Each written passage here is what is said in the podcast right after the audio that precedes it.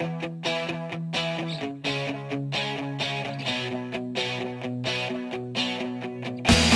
everybody, welcome to Rock Pile Talk Pile, the official podcast of the Colorado Rockies subreddit. I'm Zach, otherwise known as username Zach17.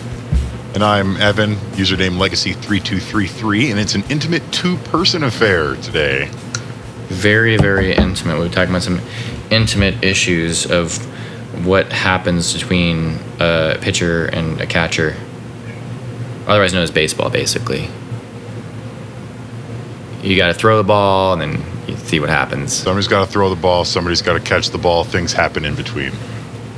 There's a bat and a glove, you know, all kinds of innuendo. Um, speaking of innuendo, the Rockies didn't suck For- this weekend. For four games in a row, Yeah, that was exciting. Uh, our first time winning more than two games in a row since, I believe, God. mid June, Don't do that. and uh, only the third time we've won consecutive games since the end of June. This has been So one it's of the been- worst years. It's been pretty bad. Like, we normally all dread the June swoon. We were awesome in June. But July and August so far have been July was more like July and awful August. it was bad. It was It's been bad. bad. I mean, I was bringing up like the two week stats because like maybe it was something fun to talk about. Realizing that it's kind of like mid August and stuff like that, and I was thinking like you know July was bad, but August wasn't that. Yes, it was. The the Rockies won two out of three against the Giants, and then the Astros destroyed us, and the Padres almost swept us, and the Diamondbacks almost swept us. But then And we swept the Marlins, so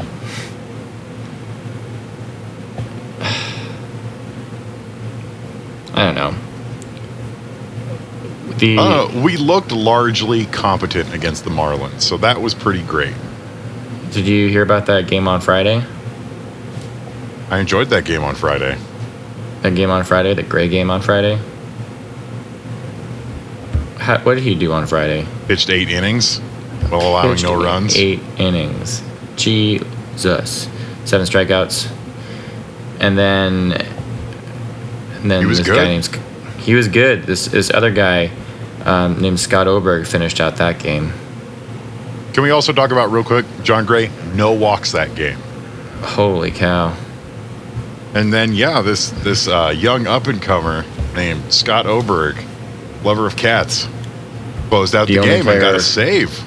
Yeah, the only guy in the bullpen you can trust. A Rockies player got a save. What novel? Yeah. What kind of novelty is that? It was novelty because we're not going to see it again. Nope. Report came in today that yesterday Scott Oberg was brought to the hospital with a blood clot in his arm. Uh, stayed in the hospital overnight, and the clot has been resolved, but his season has likely come to an end. And so, our brilliant organization made the move to bring Wade Davis back as the closer, and that went just about as well as everybody expected. Which is to what do we say, expect? pretty badly. Oh, So Wade, Well, Da- Wade Davis had been a middle innings guy for the last uh, couple weeks or so. End of June, he was, pardon me, end of July, he was relieved of his uh, closing duties in favor of Scott Oberg, and uh, pitched uh, once in the seventh and the sixth, middle innings, not huge high pressure situations, and he was pretty good. He looked a lot more solid. He only walked one player in his four outings, and he only gave up one hit, and he was averaging at least one strikeout per outing, and no earned runs against all of Wow. those. And immediately, all of that goodwill goes away because today he is flat out terrible. Um, three runs, right? Rockies were taking a three to four lead into the ninth inning after being boosted up by a Nolan Arenado home run. Wade Davis was put in, and we all immediately knew what was going to happen. But, you know, hoped against it, and Wade faced four batters, failed to get any of them out. Uh, and it was it was ugly. And next thing you know, it's we're behind again. But that the offense was there, and that was nice to see. probably because it's it's the Marlins and they're one of the few teams who are worse than us. Despite the fact that Jordan Yamamoto made us look like a bunch of scrubs for most of that game, nine strikeouts Great for pitching. him, a career high. He's he's highly rated, man. The Marlins have to have something to look forward to, okay? And if it's going to be Yamamoto, good for them.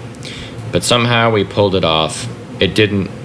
It did help that there was a in that last inning there was an error, and then there's another walk. No error. Then Raimel did what he did, and So the, Ian Desmond was up with the bases loaded, and he struck out against the Marlins. in one of his ugliest at bats in a while, he whiffed at three pitches all in the zone. I was like, you don't have to do much here, man. And that's the shame because Desmond in May and June was amazing. and July, with the rest of the team, he just crashed back down to earth. Yeah, he wasn't great. So let's go back to the fact that Scott Oberg is not here anymore.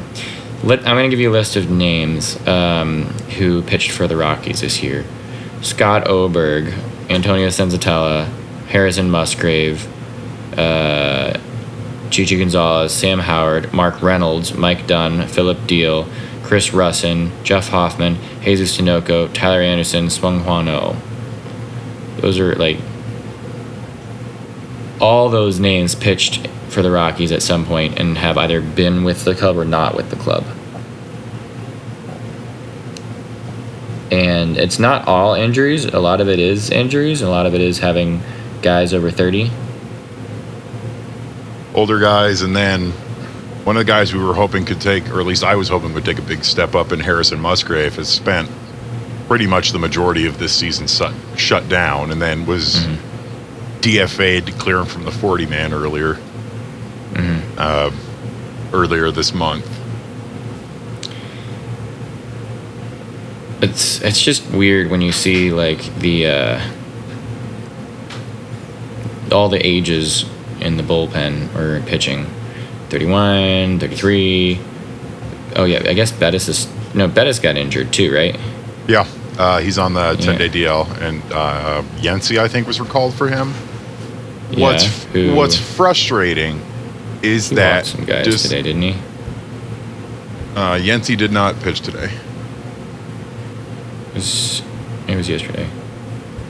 Um, but What's what's frustrating was what's frustrating is that we immediately I get that we were pushed for time and couldn't really think of the options, but we immediately went back to Wade Davis as the closer, despite him having shown repeated failures in that spot. Hmm. And these this is the list of pitchers that were available out of the Rockies bullpen when they put Wade Davis in on the ninth. Carlos Estevez, DJ Johnson, Jesus Tinoco, Yency Almonte, Jake McGee, and Chichi Gonzalez. And they put in Wade Davis, who because you know maybe this time's different. I guess, I mean, they're paying $18 million for him this season, but it's it took them so long to pull him from the closer position.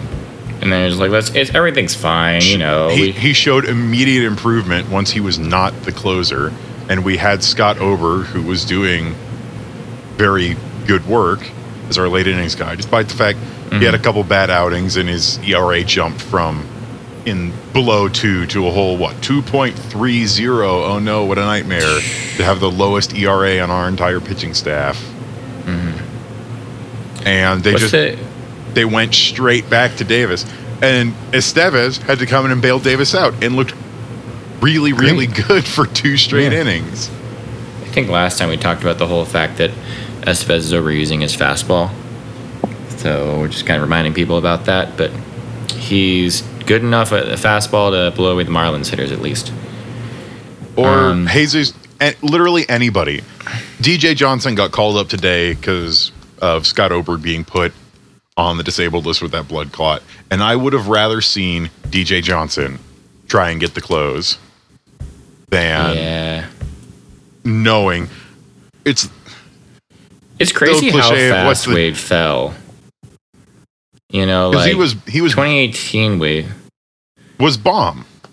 He was pretty good. You know, um, his xFIP was just where it used to be. His like 2017 xFIP was 3.57, and in 2017, 2018, it was 3.63 with the Rockies. You know, home run per fly ball was still like around 12%. Ground ball percentage around the same. His BABIP was actually much lower last year with the Rockies, but he was still striking out 10.74 per nine last year with a 3.58 walks per nine. The walks were a little high. And any guesses on what his walks per nine are this year? I'm gonna guess a bad number. Worse. A really bad number? Okay, not really bad, but pretty darn bad. I mean, 3.5 isn't that good to start with. But it wasn't an it he walked more people last year than I think we were expecting him to, but it was not Mhm. an issue compared to like it's been this year. Well, it's higher than 3.5. So what do you got? Oh, Wade. And I was I was a stalwart defender for him for the longest mm-hmm. time this season. It's like he's just having walks a little per bit of- nine. this is the sad thing. Is his walks per nine under his ERA or not? it's got to be it's got to be under because his ERA is some sort of ridiculously high number. According to Fangraphs this year, his walks per nine is 5.3 and his ERA is oh. 6.0. But that ERA is super deceiving because his Because- Coors Field ERA is 10.43, Oh my God. which I believe I I need to I need to find out for sure, but it's Uh-huh. got to be one of the worst home field ERAs in the entire league. Right. And I mean, you know he can't pitch at Coors, so don't make him pitch at Coors when you have literally anyone else. Or if you do, because several of his mid-inning um, outings Mm-hmm. were at Coors, and he did fine. So at the very least, don't have him close at Coors, because his road ERA is incredible. It's 0.63. That's great. But his home ERA is so bloated, and his Coors Field performances as a closer are so bad that I literally do not understand the decision making process of continuing to throw him out onto the mound and saying, well, this time will be different. Which It's- which team are we talking about again? It's not the Detroit Tigers, is it? No, no, I don't think it, it's not the Royals. They they changed stuff at one point, right? Is it the Orioles? Or are we talking about the Orioles? No, no, no, we're not. We're not Orioles territory. I think it's the Colorado Cucarachas. Cucarachas? Los Cucarachas de Colorado. Cucarachas de Colorado. There's one good thing to come out of all of this, at least. My man Yonder Alonso giving us some like love and something to look forward to. Is it wrong that when we when we signed Yonder Alonso to the minor league contract earlier this season, I was like, if he mm. comes up, something has gone terribly, terribly wrong. Well, something went terribly, terribly wrong, mm-hmm. and I am thoroughly enjoying having Yonder here to the point where I kind of hope we re-sign him next year because he's not? not only he's been a super solid veteran presence on our team. Um, the way I see it is he's sort of filling up that Gerardo Parra role that we were so sorely missing, where he's the super excitable guy who energizes the bullpen, not the bullpen, the clubhouse, and is just trying to make sure everybody's having a good time and all that stuff. If And- Yonder Alonso could bat right-handed, he'd be perfect. And even not batting right handed, he's been really solid with us so far. Like, Yonder I was- Alonso has 22 games with us and 0.5 WAR. this is after he had what, negative 1.1 after Yeah. a month or two with the White Sox, and the White Sox fans decrying him as a clubhouse cancer and Uh, and all these bad things. And he he comes up, he's hitting a, he's hitting well, he's doing what needs to be done. I think he had some sort of absurd thing where like his first three at bats, he all had doubles. yeah. Um, And- he has 175 weight run created plus. Crazy. He's batting 342 with an OBP of 457 and slugging 684 since he came to us with an OPS of 1.141. And granted, this is only in 22 games. But he is really feeling like a good veteran, energizing veteran presence mm-hmm. that needed to be plugged into this team. And I'm thoroughly enjoying having with him. And he brought with him Las Cucarachas, which is apparently a thing down in AAA Albuquerque that he brought with him to the big league club. And it's a lot of fun. It's I can't get the splits to completely split. Um but he actually has reverse splits this year.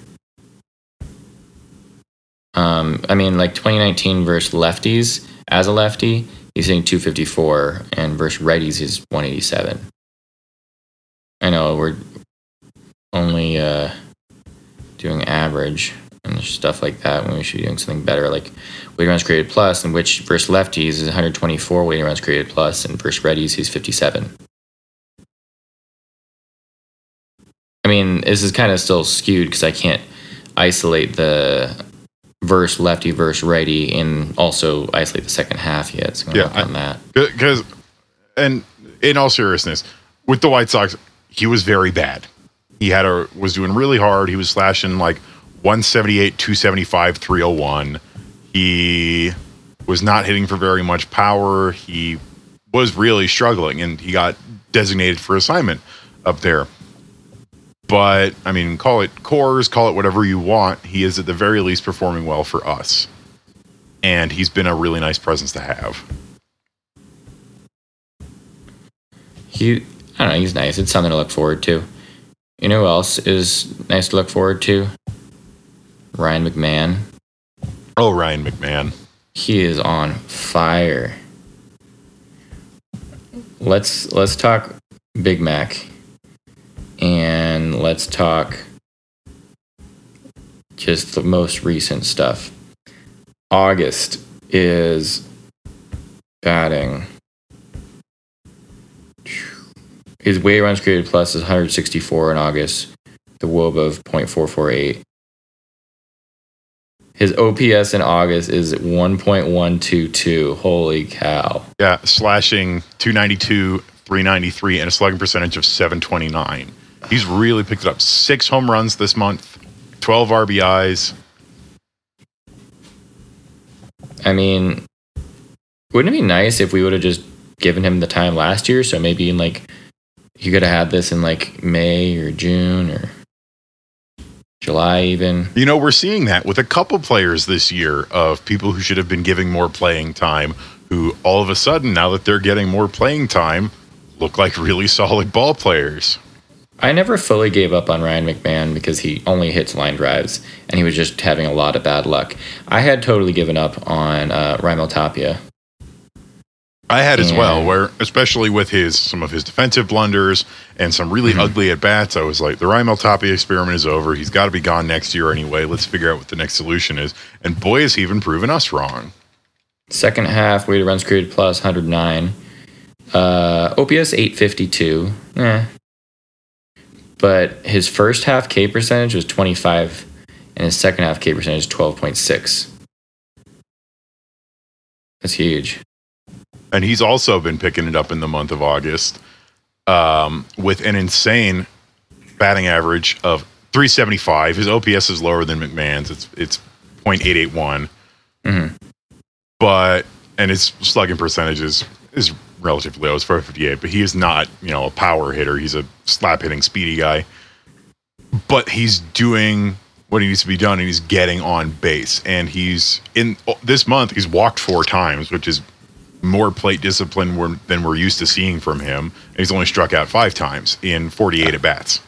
I was looking through his 2019 season, like through count, and you know, whenever you have more balls than strikes, you're going to hit better. You know, it's just that's just a rule. Um, through uh, obviously, like through a three and one count, you're going to probably do pretty well. Um, but his average, his uh, weighted runs created plate, weighted runs created plus on three and one is like 253. Three and two is 142. Two and zero is 287. One and 0, 123. Two and one, 149. And as soon as he has a strike on him, and his, he goes to 72, 54, 68, and 18. Just all kinds of. If he ever has two strikes, he's not going to get a hit. and if he ever has, like, if he can just take a ball, it's incredible what he can do. And he's been improving on that front. His at bats recently Mhm. are looking more patient and he looks more locked in and he's definitely hitting the ball. He's been over this really rough stretch we've having one of our more reliable batters. And his, and his defense is improving too. And now that he's he's getting more consistent playing time with Dahl out, and we were supposed to be getting this rotation in center with Dahl gone, and Tapia's really made the spot his, at least for now. And ideally, next year we'll be living in a world where we will not be starting Ian Desmond every day.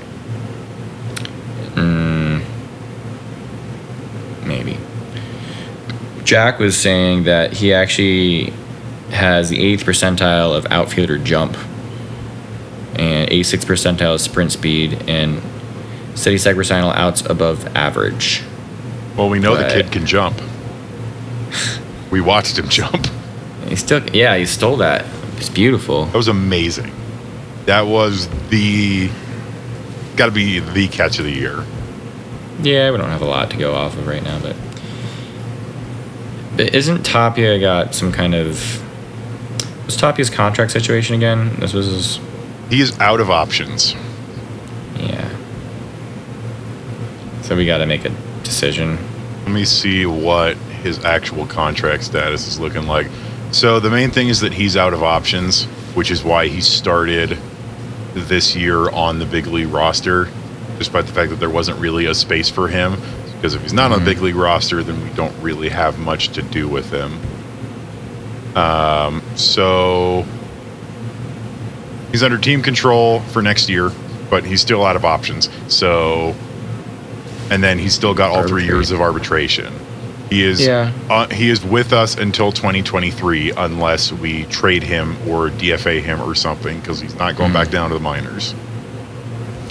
I mean, you might as well arbitrate because we, I think on previous podcasts, have talked about how the free agent class is terrible. Um, it's uh, it's not gonna be great.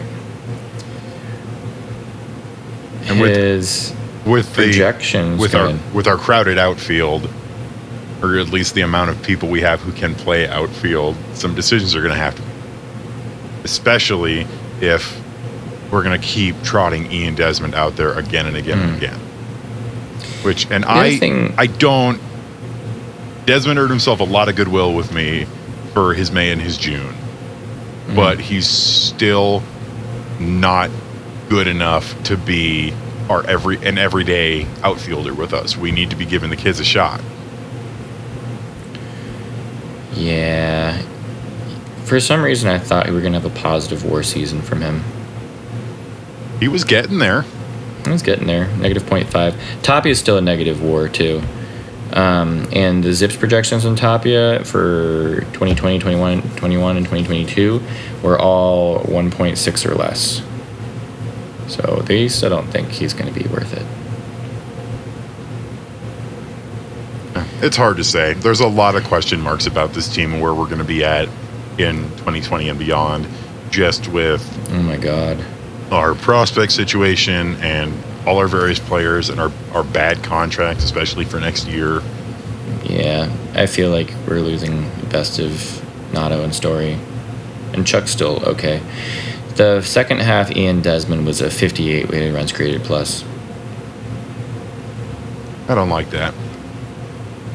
I mean, can you imagine what we could have done? I mean, even if we had the terrible Wade contract, and even if we had the terrible like McGee contract, and even if we had the terrible Shaw contract, if we didn't have the Ian Desmond contract,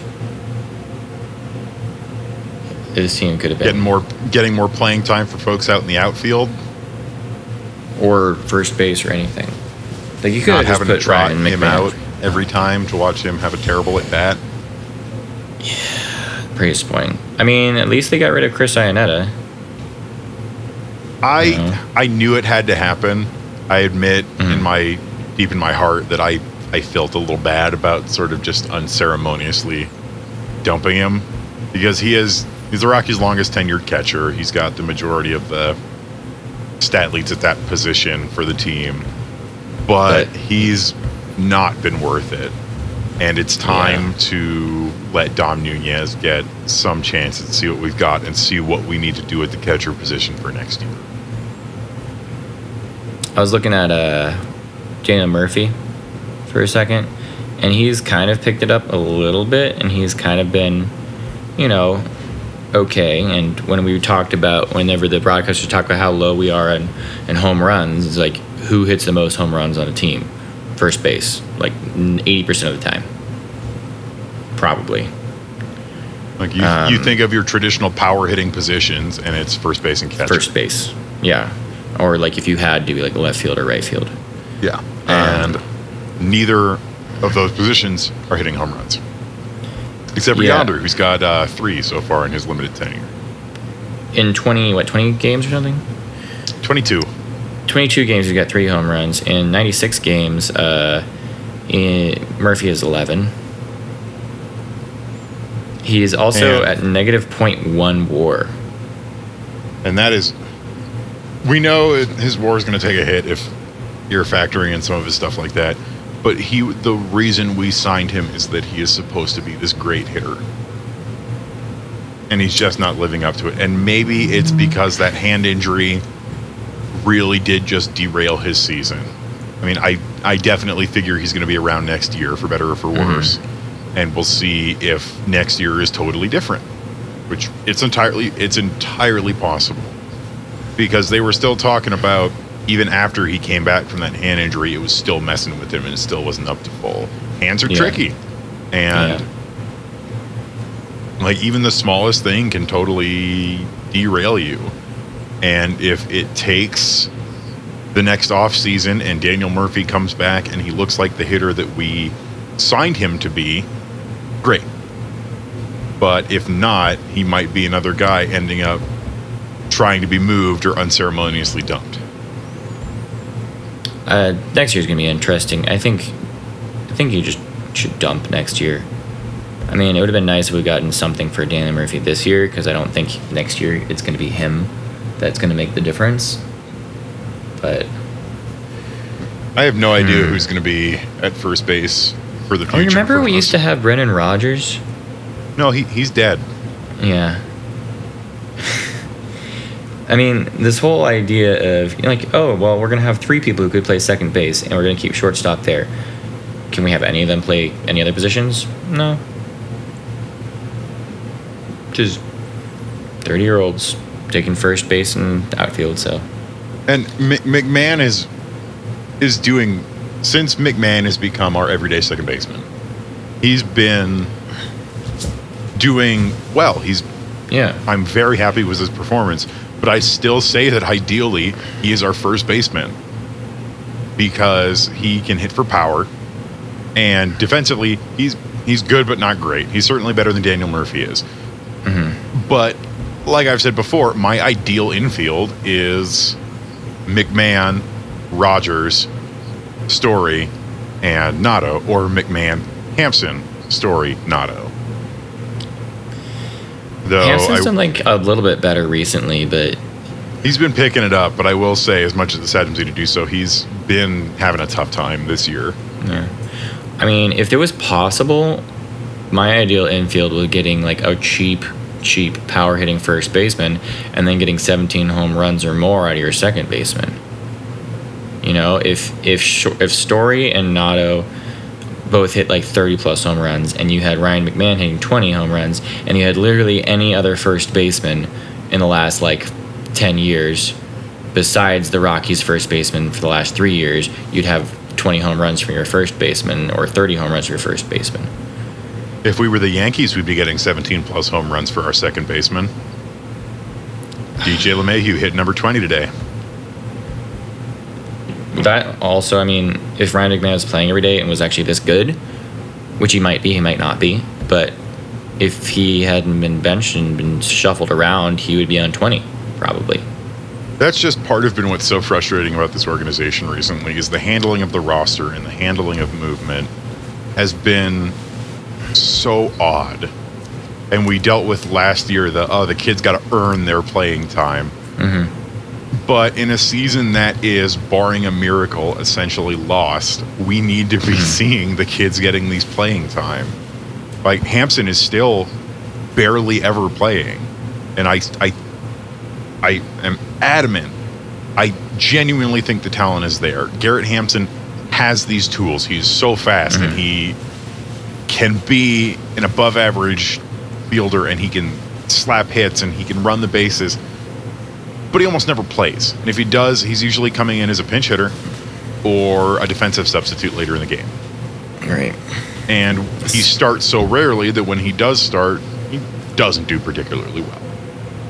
And, yeah, it's, it's hard for him. and I, I will admit, and people on the sub know this, that I may be a little bit blinded by how much I like Garrett Hampson. I've been following him You for, for ages and ages and ages.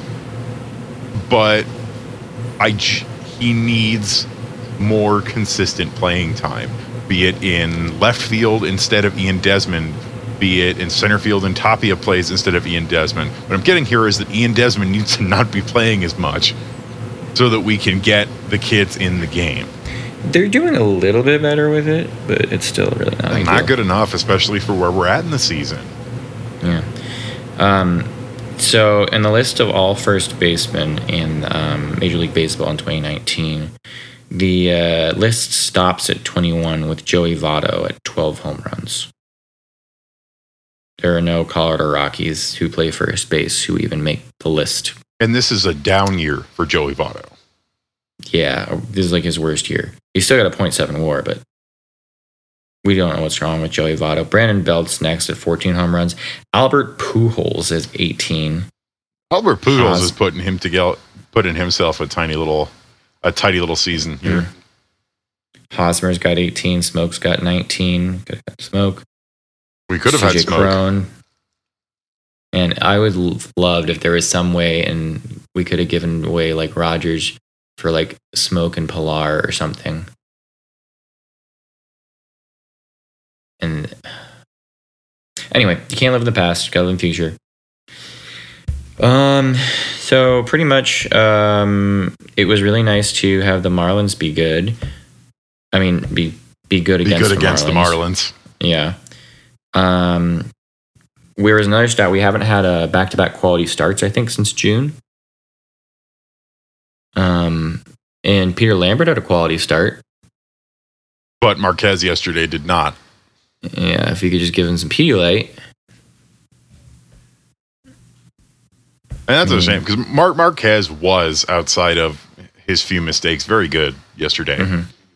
and he's pitching. He's honestly some of his stats are a little bit misleading because he generally is pitching like our staff ace, and I like that, especially with how unlucky we have been in terms of our rotation um, like how Jon Gray got scratched the other day and we got treated to a two inning Jeff Hoffman start.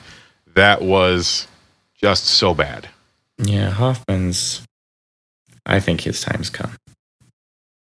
And that's, and I was making fun of John for it. It's like, when is John going to say, I really think he's about to turn the corner?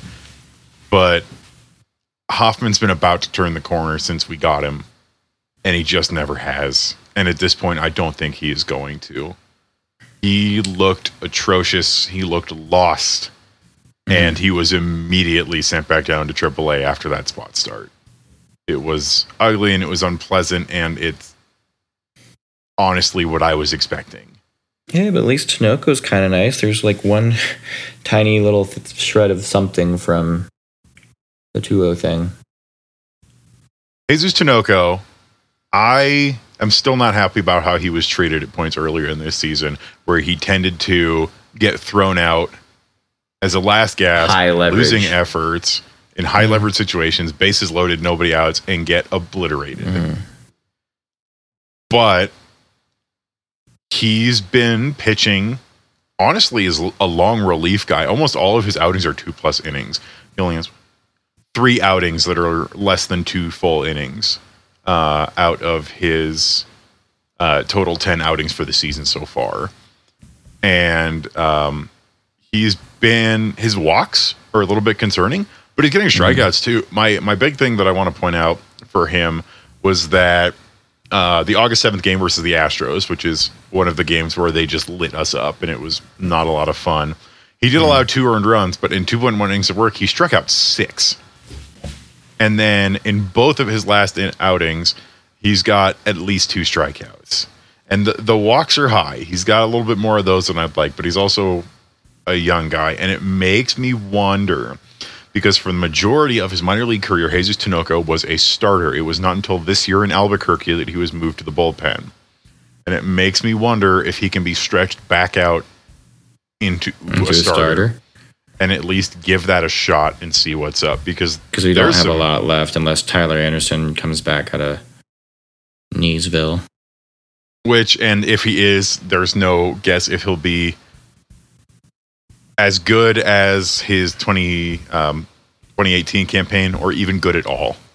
Yeah. And we cannot. Chichi Gonzalez has clearly made has made it clear that he is not a solution in the rotation. I don't think he's managed to get past five innings in a single game this year. Chichi's 27 too, so not getting better. Ooh. Do you know his home run per fly ball rate? 27%. Chichi or Jesus? Chichi. Yeah. I mean, it's, one, one of the absurd numbers. I was looking at some Freeland numbers a little bit ago. Um, did you know that left on base percentage actually is can be negative? I honestly didn't. I don't even know how it's really possible. Like as soon as you're on base and Kyler Freeland is on, you automatically score, like or something. That's sure what it's felt like. It'd be nice if they could explain it to me. But anyway, 2019 men in scoring position for Kyle Freeland, negative 39.9% left on base percentage. And so high leverage situations, Kyle Freeland has has never stopped a run. Is that what I'm saying? Because if if the left on base percentage was 2019, 7.2% of the time men on base were left on base. But when men were in scoring position for Kyle Freeland, they scored every single time to the extent of 40%. I, w- I will say, Does that make sense? I Kyle Freeland has been not good, but his last two outings, he's at least made six innings, which is better than nothing. Um, his strikeouts are still all over the place. He's still giving up a lot of home runs.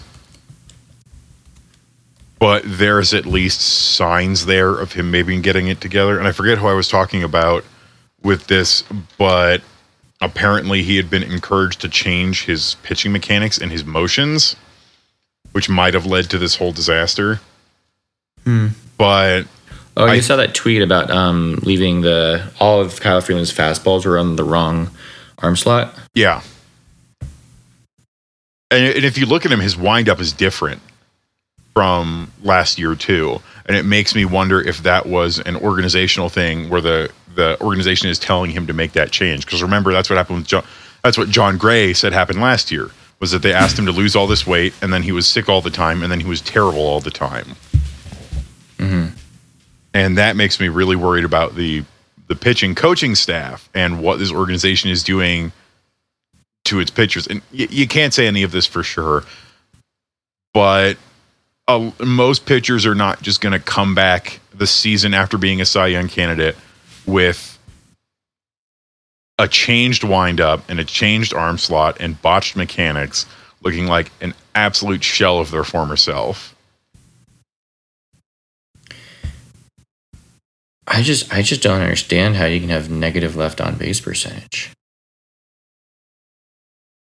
You, that would mean literally you've never this Left- season in high leverage left a person on base.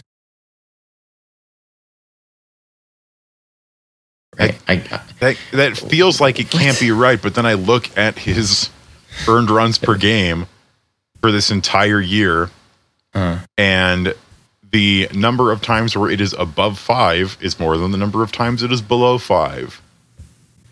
Like all, all of his starts, like it starts off one, two, great, seven, oh, three, okay, zero, great, five what Eight, three, three, three, seven, five, five, five, zero, seven. Oh, god. Well, and that's just through July. Kyle Freeland will have the offseason to figure it out. Yeah, and it, and he should spend the offseason with Jon Gray to figure it out, honestly, because Jon Gray's been our most solid rotation guy, not named German Marquez. I mean, And it's, it's not just the pitching; it's just everything fell off. But now we're only ten games under 500. So if we win 10 games in a row, back in it, right? I don't even. We're um, so it's August. It's August 18th at time Yeah. of recording.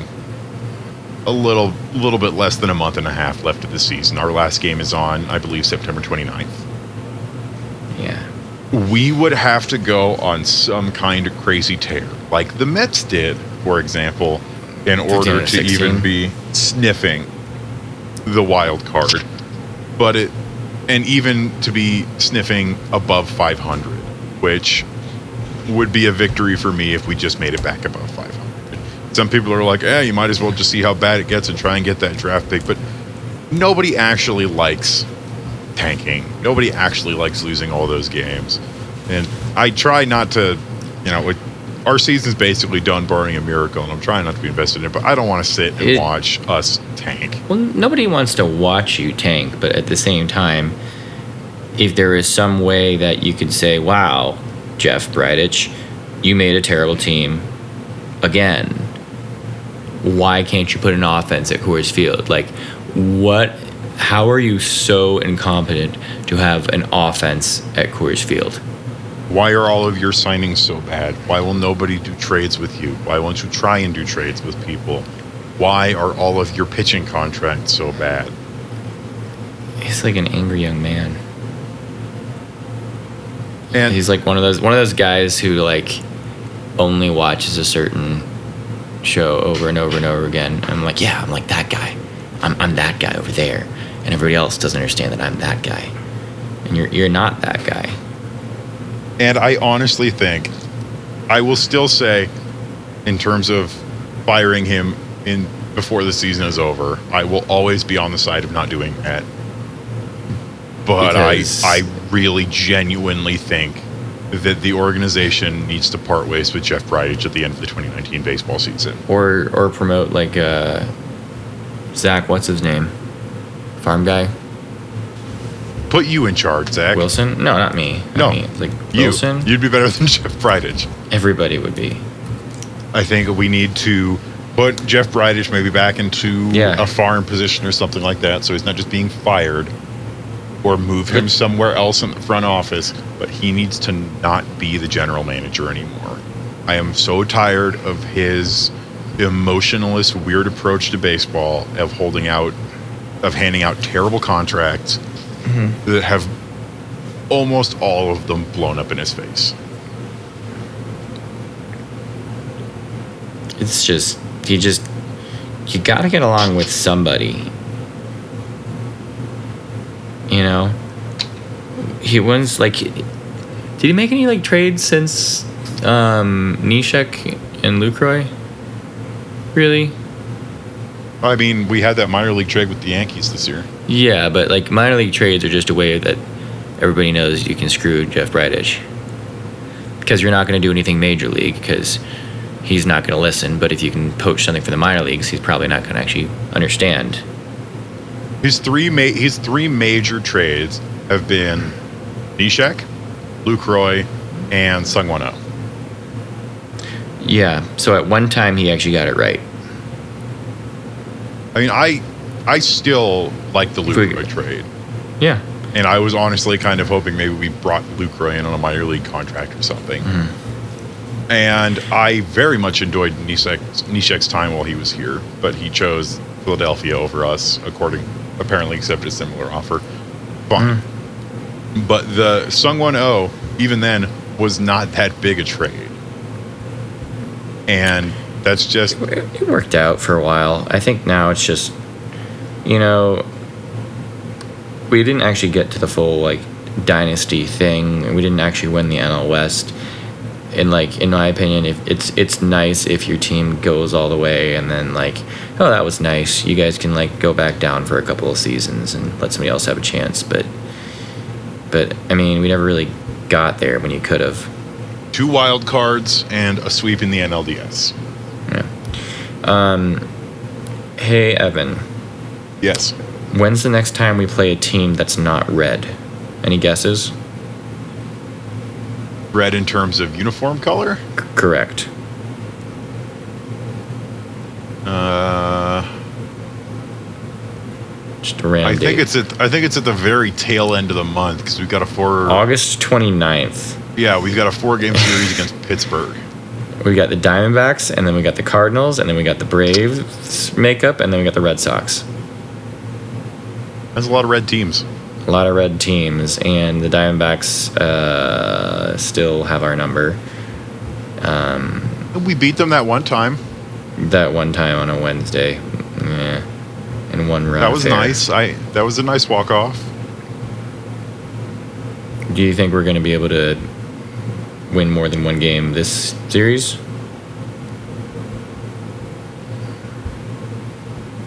Do I have to answer that seriously? Your choice.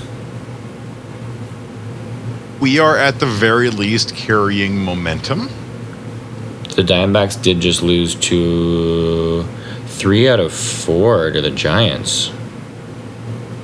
Speaking of momentum, how about lot. the Giants? Jeez, I'm What not happy about do? that. They're supposed to be dead for another 10 years.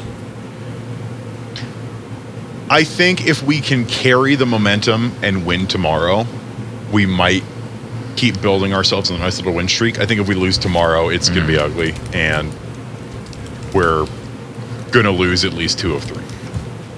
If we carry the Mm. momentum, I say we can win the series against Diamondbacks.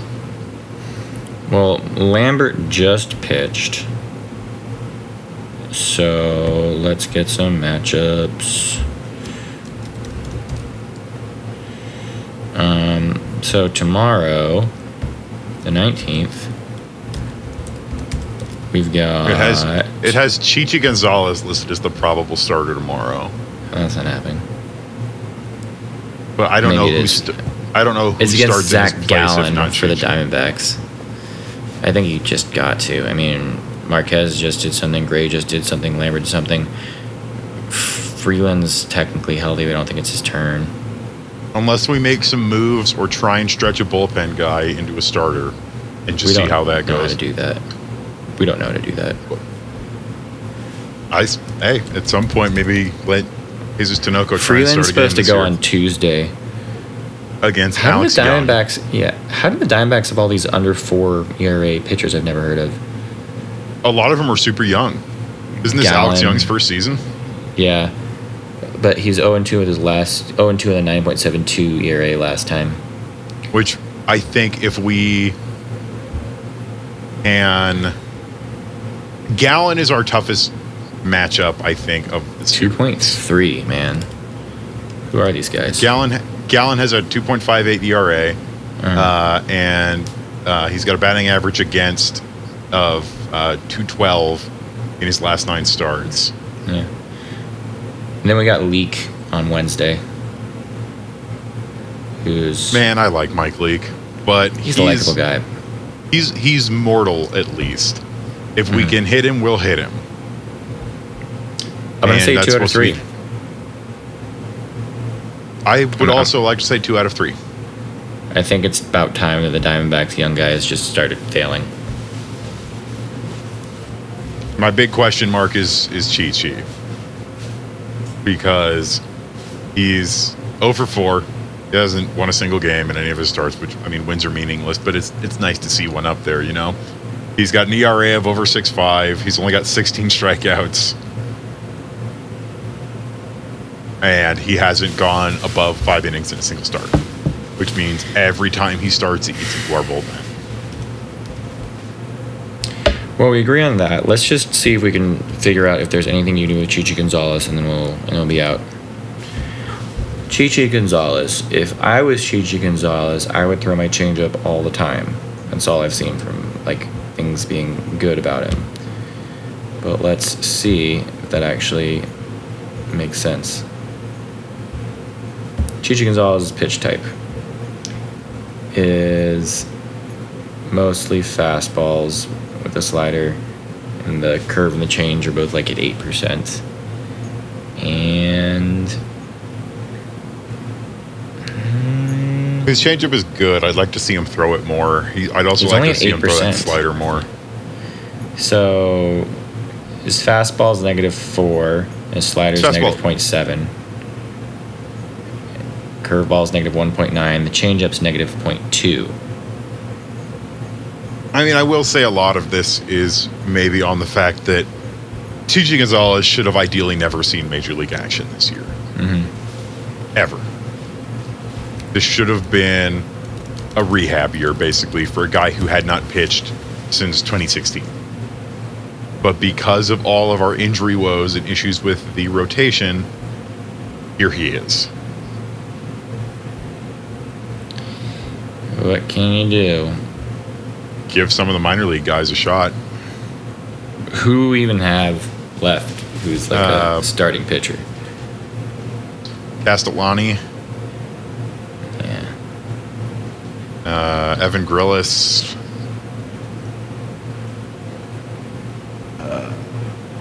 Mm.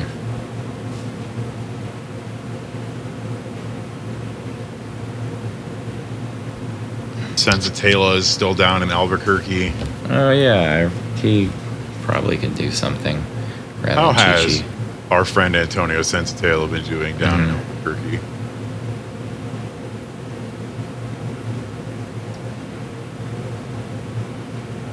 Uh,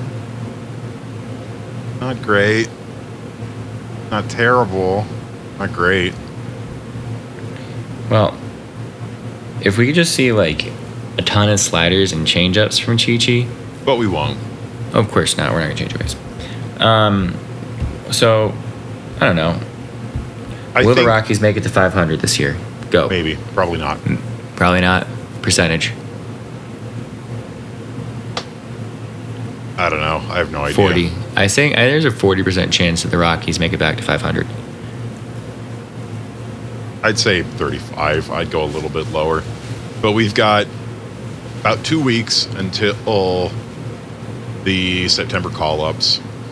And depending on how we're doing at that point, we may see a lot of weird stuff happen.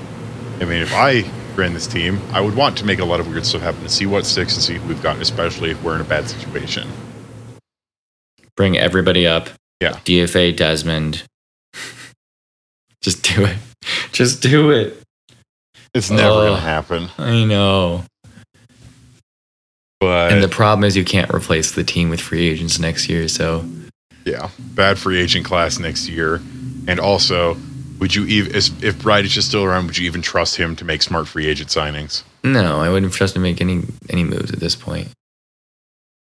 And I'm, I'm certainly hoping that, like I I don't know the the Monforts have been a lot more hands off recently, but it was coming out that players were feeling alienated and ignored with Bridich's inaction at the deadline. Mhm.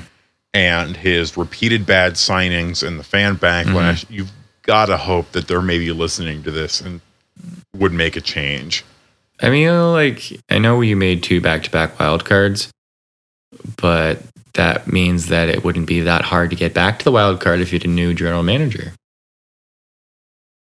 And I'm also, I will say, and I feel bad for saying it, I'm also not sold on retaining Bud Black anymore, just because of his bullpen management being so questionable at best. Remember when we used to love his bullpen management? This year especially its flaws are really shining out where he is putting guys in bad situations or he's leaving people in too long or just simply making the wrong choice for the move like he put in wade davis today who Yeah. Well, half of it has been like he doesn't have anybody, that's true and you're not like, telling people just throw different things. but like i said there were so many other available pitchers that they could have put in instead of wade davis Yeah. and he also which has been in his mo is he left in wade davis for way too long Yeah. Well, at least we still have Ryan McMahon. You know, Ryan McMahon, been- Raimel Tapia, Nolan Arenado is returning to form.